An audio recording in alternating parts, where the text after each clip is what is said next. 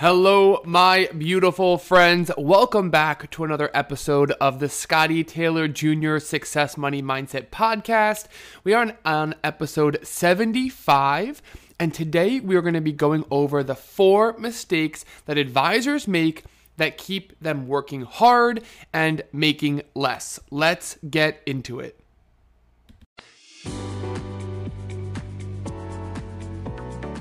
Hey, friends, welcome to the Success Money Mindset Podcast. My name is Scottie Taylor Jr., and I'm a money manifestation expert, success and finance coach, and serial entrepreneur on my way to a seven figure year and creating the life of my dreams. I am obsessed with helping you make more money, bust your limiting beliefs around money and success, and create a life you once thought was impossible. I teach you the tried and true tactical and energetic principles of success and money to help you massively up level your life. My goal in this podcast is to help you achieve the things you really desire so you can go out and change the world. Think of this podcast as a conversation with your financially savvy best friend who really wants what's best for you and challenges and encourages you with your mindset development along the way. I am so excited you're here and I have such a good feeling about this. Get ready to learn and grow on this journey together, and let's have some fun.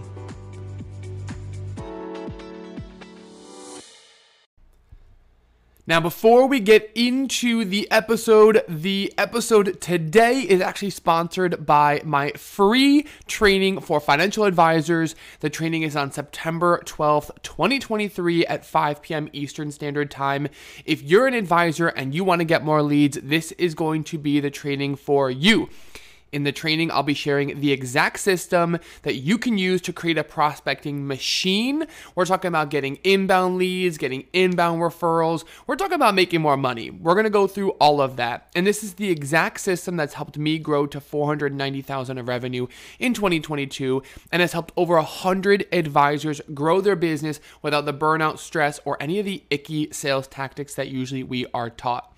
You can register for the free training at scottietaylorjr.com forward slash prospecting dash system. It's also in the show notes, and I cannot wait to see you there live. All right, let's get into the episode. Okay, as I mentioned, the episode today is all about the four mistakes that advisors make that keep them working hard and making less. Now, this is going to be for you if you are an entrepreneur, if you're a service based entrepreneur or business owner. Um, this is going to be for you, obviously, if you are a financial advisor. I'm going to share the four things that I see advisors do pretty consistently that keep them playing small. Quick side note. Um, I'm doing something very dangerous today. I'm recording a podcast episode with both of my dogs next to me. So, if you hear some barking, in the episode, I just want to forewarn you the dogs are currently sleeping, fortunately, um, but I just love them so much. I wanted them around me. Um, and I normally don't record podcast episodes with them in the same room as I am in, but alas, here we are. And so I just wanted to preface that um, for you if you're like, what is going on? so we're going to dig right in. So I'm going to share the first mistake and the first one is they let their uh, energy get eaten up by back end activities instead of focusing on their zone of genius. So I'm going to say that one more time. Advisors, they they the biggest mistakes that I see, one of the biggest ones, is that they let their energy or their time get eaten up by back end activities instead of focusing on their zone of genius. And their zone of genius, as I'm going to go into, is revenue generating activities. So I'm starting really strong in this episode by going over this incredibly prevalent and if you do nothing else but eh, shift or fix this potential mistake that you might be making, you will start to make more money in your business period end of story. So, again, this applies to not just financial advisors, but really any service based entrepreneur, contractor, and even if you're in a W 2 role, this is going to apply to you as well. So, something that I share with uh, any advisor that I'm working with, and this is something that I've really internalized over the years, is the question is what is my number one job as the owner of a business? So, my perspective is that the number one job if you run a business is to generate revenue. If you're the visionary, if you're the CEO, if you are the head of the business, the job of the business is to generate revenue. If you're not generating revenue, then you're just not a business, right? Then you can become a nonprofit or just do this for fun or do it as a side hobby. But if you want to actually be an entrepreneur and run a business, oh, and there goes one of them barking. Um, if you want to be an entrepreneur and actually run a business, the thing that you that that we need to really understand is that your job, number one job, is to generate revenue. And so instead of generating revenue, what I see a lot of advisors do, and this is where they get tripped up, is they end up focusing on back end activities. So back end activities will look different for uh, different entrepreneurs, but we're talking about underwriting, we're talking about applications, we're talking about answering emails. This could be calendar management. This could be running the plans or doing um, any planning type work. This could be compliance related work, all those other activities that are back end. And a really simple distinction for this is back end, you can think of as things that do not generate revenue. So, what generates revenue if you're an advisor, right? Dialing, reaching out to people to book meetings, prospecting, asking people for referrals, prospecting activities or lead generating activities, going on LinkedIn, creating feeds lists, having um, a dedicated prospecting meeting, networking events, speaking events, nesting at companies. There's a ton of different revenue generating activities. And then also having approaches or fact finders. So the beginning stages or, or discovery conversations if you are, let's say you're a wedding planner, right? What would be a revenue generating activity for a wedding planner, right? Having a discovery conversation, posting on social media, anything that would create revenue by bringing in people into your business or into your world is revenue generating. And so, what I see with a lot of advisors out there, and this really keeps a lot of people stuck, is that they focus on the back end activities because, quite frankly, the back end activities are typically a little bit less stressful, or at least they require less uncomfortability. And what I mean by that is if you are doing a back end activity, right? So let's say, for example, you have a client who emails you and is like, hey, I want to um, change my beneficiary from X to X, right? So let's just say that as an example. Or a client emails in, hey, can you remind me um, how much I have in this account, right? Let's just say they're they're uh, asking you a service based request, and if you focus on, so you drop everything, you check your email, you're like, oh, let me get this done. And then you figure out the answer and you're like, wow, I did a great job. I got back to them quickly. I provided great customer service. All of that is true. But that stuff is quote unquote easier in my mind to do because it re- requires less courage. It requires less um, you stepping into your power because it's stuff that you do behind the computer. You get to kind of like quote unquote hide behind the computer and not take action that is going to either make you uncomfortable or help you grow by helping you generate revenue. And so I get it. I 100% get it. If you are a one person show or if you have a full team, you probably have a lot on your plate. There's like a lot of things that go into being an entrepreneur. I I think that entrepreneurship is the fastest route to growing and learning about yourself and also to challenge you in so many ways.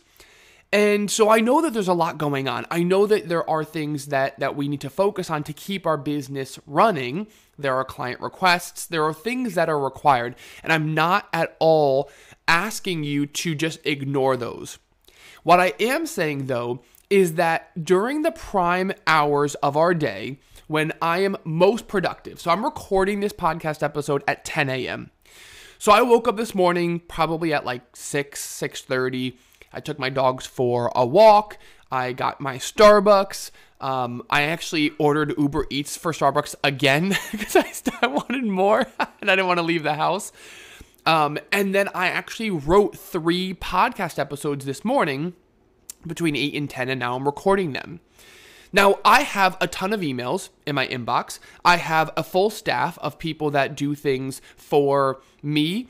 Um, I have a launch coming up on September 12th. I have a lot of things that I can focus on on the back end. I have email sequences, I have lead magnets, I have tags to put on customers. I have a lot of stuff that I could be doing.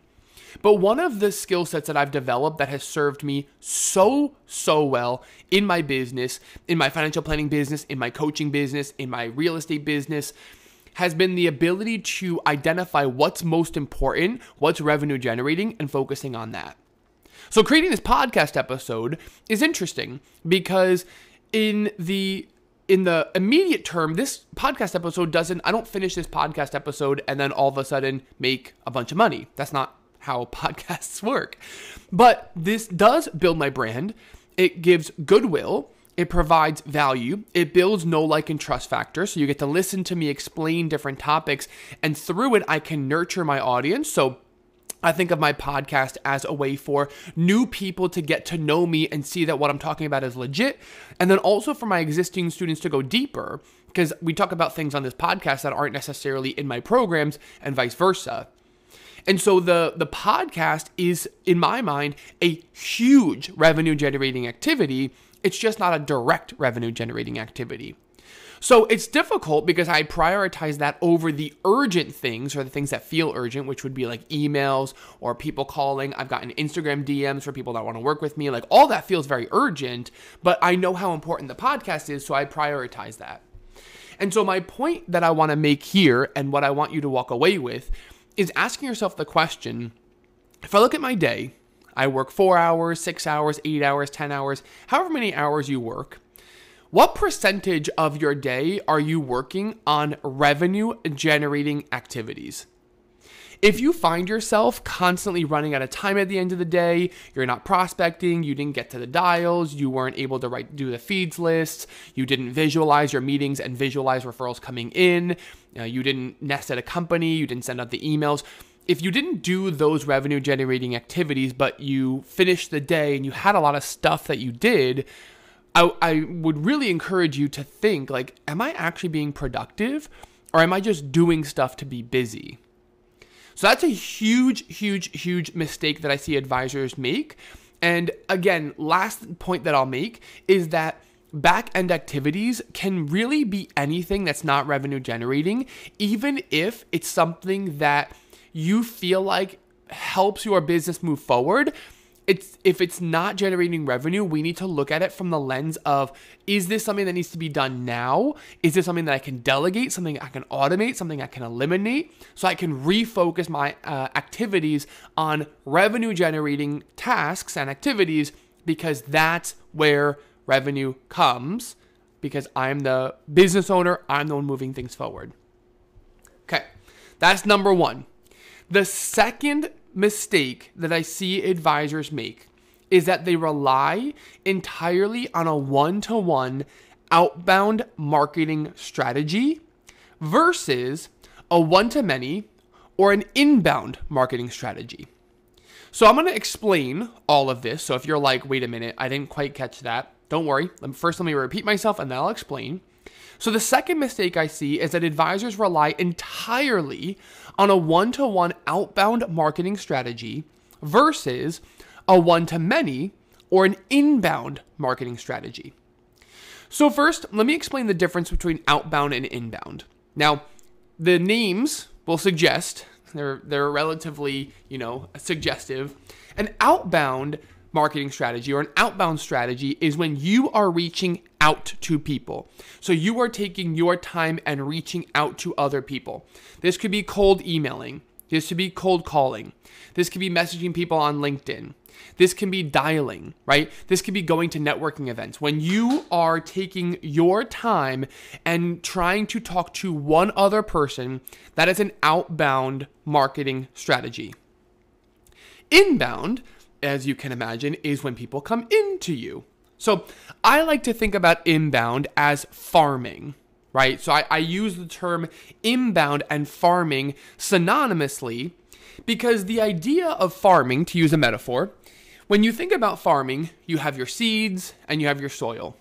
You plant the seeds, right? You plant lots of different seeds, then you water you water the the seeds, you you sow the soil, you till the crops, you do the, all the things that you're supposed to do when you own land and you're a farmer, which I am not. Um, and so at the end, when the crops grow, you then harvest the crops, right? You have like all these crops and you harvest them with one action. And that's different than like an outbound strategy, which I would look more as like hunting, right? So like I have my bow and arrow, I'm Katniss freaking Everdeen, I'm going out into the woods and I found like a goose or a deer and I shoot the one goose, deer, whatever, and I have food for the night. Versus farming, I'm planting lots of seeds and I might not have food right that moment, but later on down the road, I have a lot of food. A lot, a lot, a lot of food and a lot easier. The food is just there, right? I just do one harvest and boom, all the food is there. So, the outbound strategy that most advisors employ is spending their time reaching out to one individual person. Again, this could be LinkedIn, this could be emailing, this could be texting, this could be calling, anything where you are taking your time and you're sending one message and you're reaching out to one person at a time. Now, I want to note that there is a benefit to having an outbound one to one strategy. And the benefit is that you have control. So it can be predictable with data. So, for example, let's say you want to book two meetings a day. You're like, in my in my world, if I were to book two new people per day, my business would flourish, right? And let's say that you look at your data and when you call what 50 people, you book one meeting on average. Some days, maybe you book two, some days you book zero, but on average, when you call 50 people, you book one person. Well, if that's the case, you can decide and set up a strategy where you're going to commit to calling what 100 people a day every day that you want to book two people. So if you want to book two people every single day, then you would just call 100 people every day. Simple as that, right? Now, that is great. So that's the that's the benefit, but the challenge with that approach and this is where I see advisors getting tripped up and again this episode is going back to what are advisors doing? What are mistakes are they making that keep them working really hard but not making a lot of money? And this is it. So the the problem with this outbound one-to-one approach is twofold. Number 1, it's not scalable. The only way that you can scale this is to hire somebody. There's no other way of scaling like a one-to-one calling, right? You you can't scale calling people. Um, there's no such thing as like group calling, right? You're not going to call like 20 people at a time. It doesn't doesn't really work like that. So it's not scalable for your time, although you can hire somebody. So that is possible. So you can hire a phoner, you can hire somebody to do the calls for you. Um, that is one way of scaling. The second challenge, and this is really the, the heart of it, and this is where I think a lot of advisors, they don't really think about this, but when you learn this, you'll be like, holy shit, this makes so much sense. When you call people, it's like looking for a needle in a haystack. So the people that you call, or again, email or text or whatever the whatever the method of communication is, doesn't matter. LinkedIn, what you're essentially hoping for is the perfect storm. So everything has to align. The person has to be in the right state of mind. They have to be in the right place, like physically, right? They can't be like about to like go on a uh, I don't know, a, a, a, roller coaster ride and they pick up their phone. They're like, hey, I can't talk. I'm on a roller coaster ride. They're in the right place and it has to be the right time.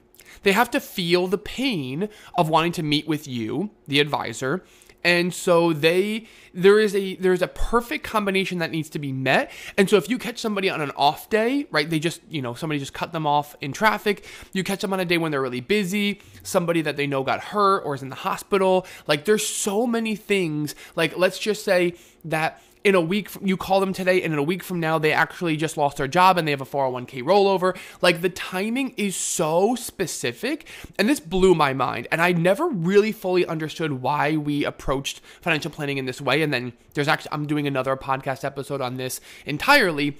But this idea that we have to catch people at the perfect time like we're just going to call them randomly when we feel like it and they are just and we're just going to hope that it's the right time for them like that seems really ineffective to me so the one to one outbound strategy is really ineffective, but there are benefits to it. So if you're brand new in your business and you have no other really avenues or skill sets, like definitely start there, right? Start by calling people one on one and building up that skill set, getting really good at getting people on the phone, getting really good at talking to them. That's a skill set that I developed that I was quite crappy at when I first started, but I'm really happy I, I have that skill set now because it allows me to be more eloquent when I call people. I'm not nervous. Like there's just a whole host of benefits, but I'm digressing a little bit.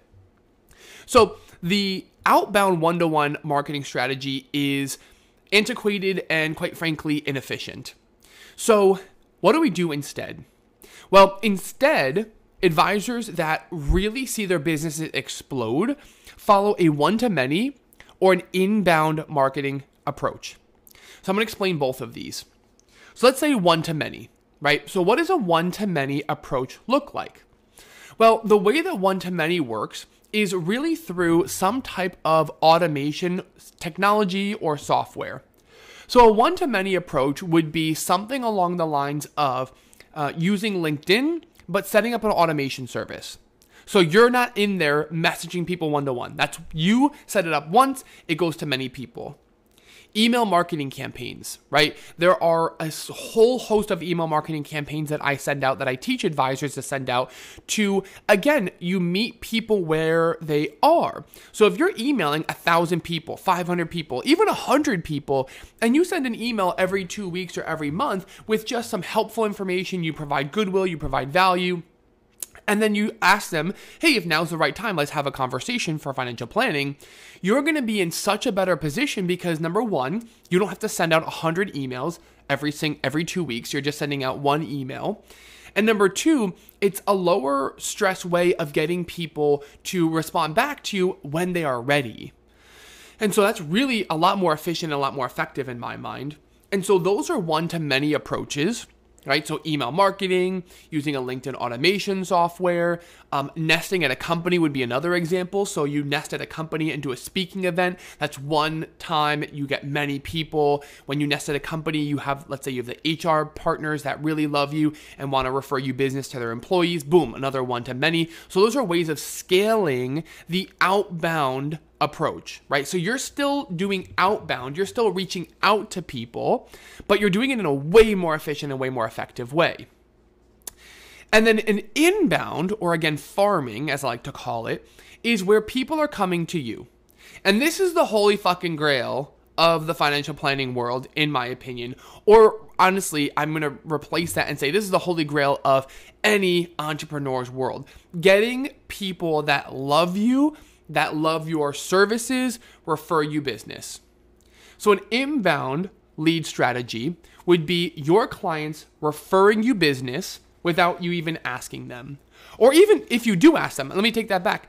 Your clients referring you business because they understand the value that you provide. And so, therefore, they are not just giving you a person's name, they are actually emailing somebody an introduction to you.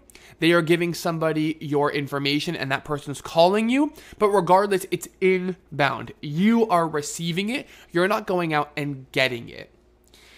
Now, I, I say this is the holy grail because when you crack this code and you start to get inbound, you have an inbound marketing strategy or an inbound lead strategy, you get to jump off the hamster wheel. In 2021, I implemented this strategy. I only worked with inbound referrals and I did 315,000 of production, 490,000 of revenue that year, only working with inbound referrals. So I did no one-to-one um, outbound approaches. Uh, that that was not part of my strategy at all.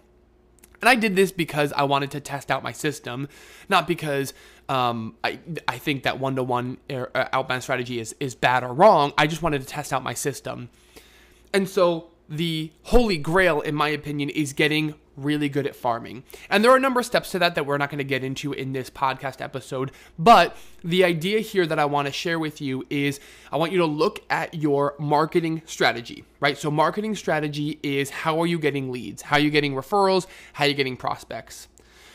If and how are you booking people on your calendar? If that is almost entirely outbound, where you are reaching out to other people, there is an opportunity here for you, or sorry, let me rephrase that. One to one outbound, there is an opportunity here for you to become more efficient and more effective. Sound good? Okay. We are now going to move on to number three. So, the third mistake that I see advisors make that keep them working hard and making less money. I took a sip of my Starbucks. It is fall time, by the way. Quick side note. And this Starbucks apple crisp macchiato with oat milk is the shit. So if you have not tried that, holy guacamole, go out there and try it. It will change your life. Number three, getting into the third mistake that I see advisors make. And this one is similar to number two in the fact that it's marketing focused, but it's around the specificity. So, the third biggest mistake that I see is that advisors think that casting a wider net will get them more clients when in fact it does the exact opposite. So, what do I mean by casting a wider net? When I say cast a wider net, I mean the advisors that are going out to their clients or out to the general public and saying things like, I work with anybody, or I work with doctors, nurses, business owners, electricians, plumbers. I work with, you know, people in school. Like, what? So many categories. This is like the people that have on their profiles on LinkedIn.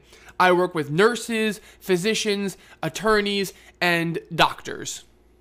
I think I said physicians and doctors, but you get the point. Business owners, right? And I'm like, what in the world? Those could not be more different categories. And so there's this fallacy in the financial planning world, and this is true in the entire entrepreneurial world. And this it's this idea that the more specific you become, the more you exclude people. It's the complete opposite.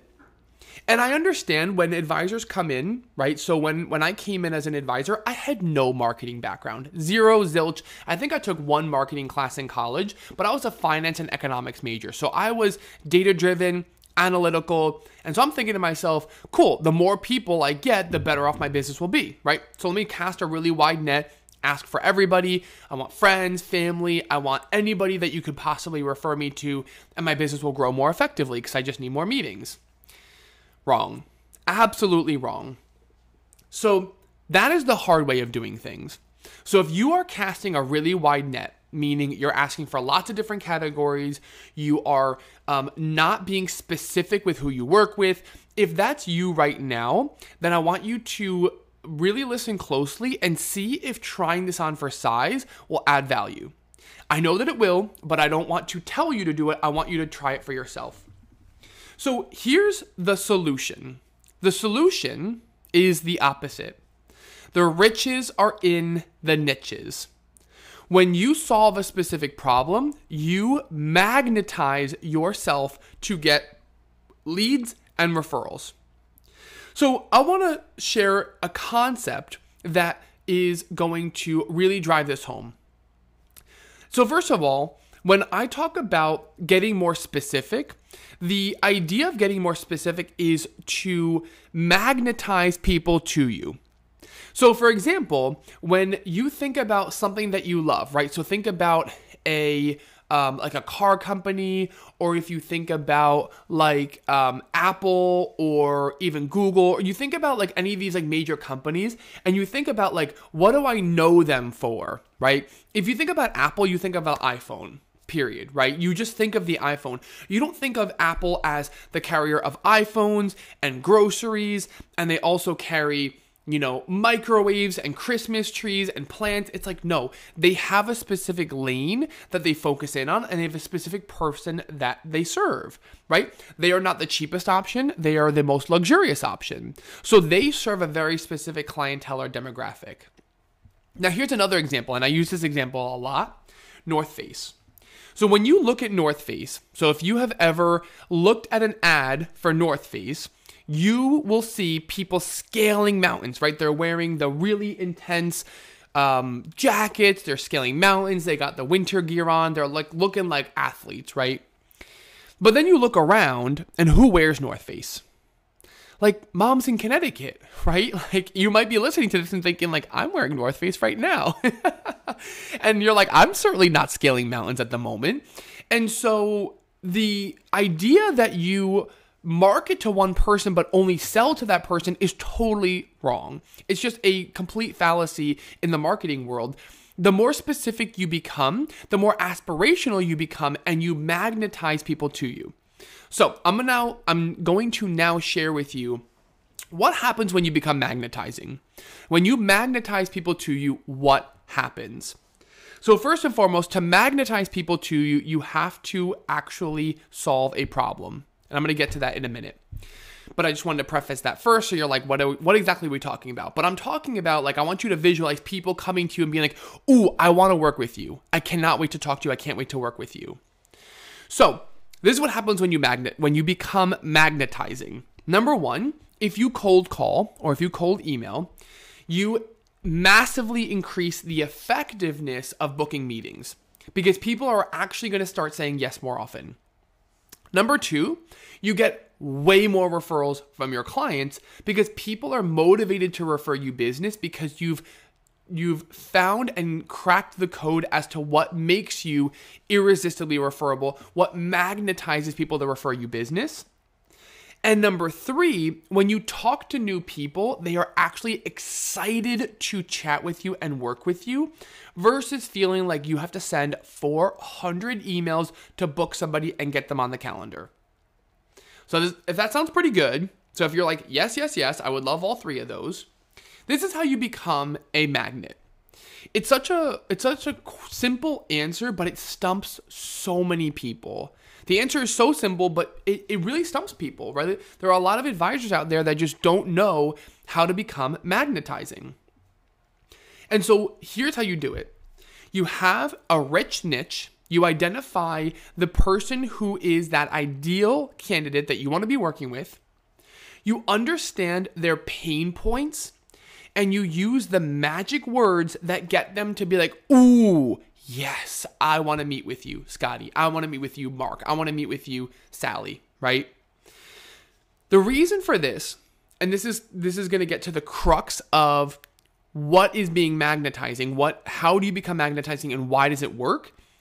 It works because people take action to alleviate pain.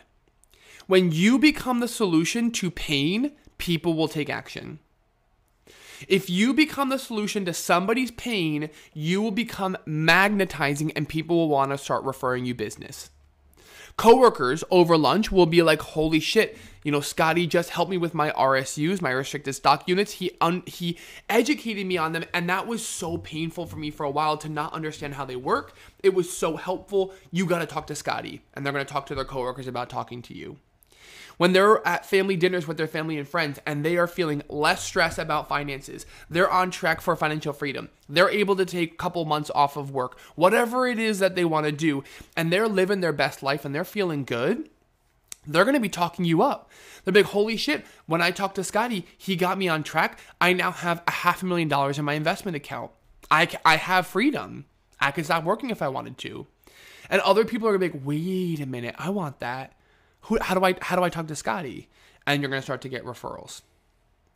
That is number three. So thinking that when I cast a wider net, I'll be able to get more clients, it's actually the opposite. The more specific you can get, the better. And the reason for that is because we want to be the solution to somebody's pain.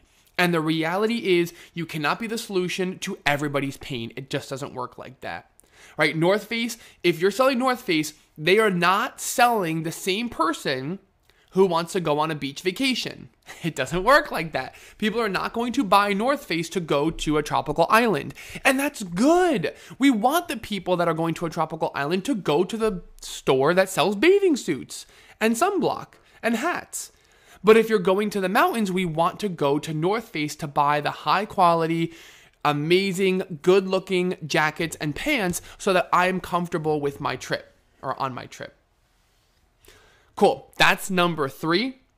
And the last mistake that advisors make is they confuse being uncomfortable with being out of alignment. And so I'm going to explain this one. And when you get this, you're going to be like, holy crap, this is so good, Scottie, because this took me a while to understand. But there is a difference between doing something that makes you uncomfortable because it's pushing you outside of your comfort zone versus doing something that violates a boundary or something that's out of alignment. So here's how this comes into play. And this is how I started to understand this. So, in my first couple years as an advisor, we are taught to call your family, call your friends, get your list of 100, 200, 300 people that you know and call them. And inevitably, almost every single person that I that I talk to or that I know hesitates, every advisor that is, hesitates with calling people that have more money, right? They're like, let me just call my broke cousin first and see if they want a meeting. Because if they say no, it's not going to hurt so bad, right? Like if they're like, no, I don't really want your help, you're like, eh, whatever. Like I couldn't really help you anyway. You don't really need help or whatever. You're an idiot or whatever the story is, right? And so a lot of times, advisors will confuse the difference between being uncomfortable, which is doing something that you know will lead to more success, more growth, more impact with doing something that violates a boundary. And violating a boundary would be something like let's say you think about going to a networking event, you know it will be effective, but you have like mega social anxiety that will cripple you and make you so uncomfortable that you'll be vomiting in the bathroom the entire time. Now, in that scenario, if it were me, I would say, I understand the benefits it does make me uncomfortable, but I would be violating a boundary because doing an event like that is out of alignment. And I know that because I know myself. And so the out of alignment conversation, a lot of times people nowadays, advisors included, they have this strong desire to just never be uncomfortable. Like they don't want to be uncomfortable with their situation, they don't want to be uncomfortable calling people. And the reality is that we as humans need to become more comfortable being uncomfortable because on the other side of your discomfort is growth, is expansion, is money, is impact, right? Doing things that make you uncomfortable but you know will help you grow is the pathway to success. So that's number 4 is that advisors confuse the difference between being uncomfortable and being out of alignment or crossing a boundary. And again, just to make it very clear, you decide what that is. I don't decide for you, I decide for myself, but you decide and you look inward and you ask yourself, Am I saying no to this because I'm uncomfortable or because it's a boundary that I don't want to cross? So there you have it. Those are the four mistakes that I see Number one, advisors let their energy get eaten up by back end activities instead of focusing on revenue generating activities. Number two, they rely entirely on a one to one outbound marketing strategy. Number three, they think that casting a wider net will get them more clients. And number four, they confuse being uncomfortable with being out of alignment. Now, you know me, I love to over deliver. I have one bonus mistake that I see. And this bonus mistake, I'm actually going to go into in detail in the next podcast episode, episode 76, which is going to be named Master Your Business Through Sales versus Marketing. And so the fifth mistake, and this is a big mistake that I see that I'll be diving, it's such a big mistake that I'm actually in- dedicating an entire podcast episode to it, is that advisors don't realize the difference between sales and marketing. When I started, and when I watch advisors start their career, our firms teach us how to sell. This is the product, product knowledge. This is how you run a, a, plan. This is how you do an investment account. This is how you communicate to clients. It's all around selling. And I think the financial planning firms, some of them are a little bit more advanced than others, some of them a little bit more progressive than others. This is just a general statement. But generally speaking, what I've seen is that most financial planning companies, they are not setting you up to be a business owner. They are setting you up to be a salesperson. They want you to get good at selling. They want you to do one to one outbound marketing campaigns, right? Call people, message them on LinkedIn, go to your warm network, because their priority is having you sell more. Their priority is not having you become a business owner or step into your business owner status. And this is a huge, huge, huge reason why so many advisors either stay stuck, they don't make more income, or they don't have the business that they truly love and they just end up burning themselves out because there is a huge distinction between selling, which is the act of persuasion or having somebody take action, versus marketing, which is the act of generating leads. If you get really good at selling, but you are not great at marketing, your business is going to really be at a standstill. If you get really good at marketing, I guarantee you, you will also get good at selling. So the key here is instead of getting really, really good at sales, which obviously has a place, super important, I fully support that, get really, really good at marketing. Build marketing systems, create prospecting systems, build lead generation systems. When you have that down pat and you get really good at marketing, everything else becomes insanely easy. That's it for today's episode. Thank you so much for tuning in. I hope this was helpful, and I hope you're looking forward to the next episode. Feel free to hit me up on Instagram at Scottie, uh, sorry, at Scottie Taylor Jr., or you can hit me up on my financial advisor specific Instagram at the Financial Advisor Academy. I love you. I hope you have an awesome rest of your day, and I'll see you soon, my friends.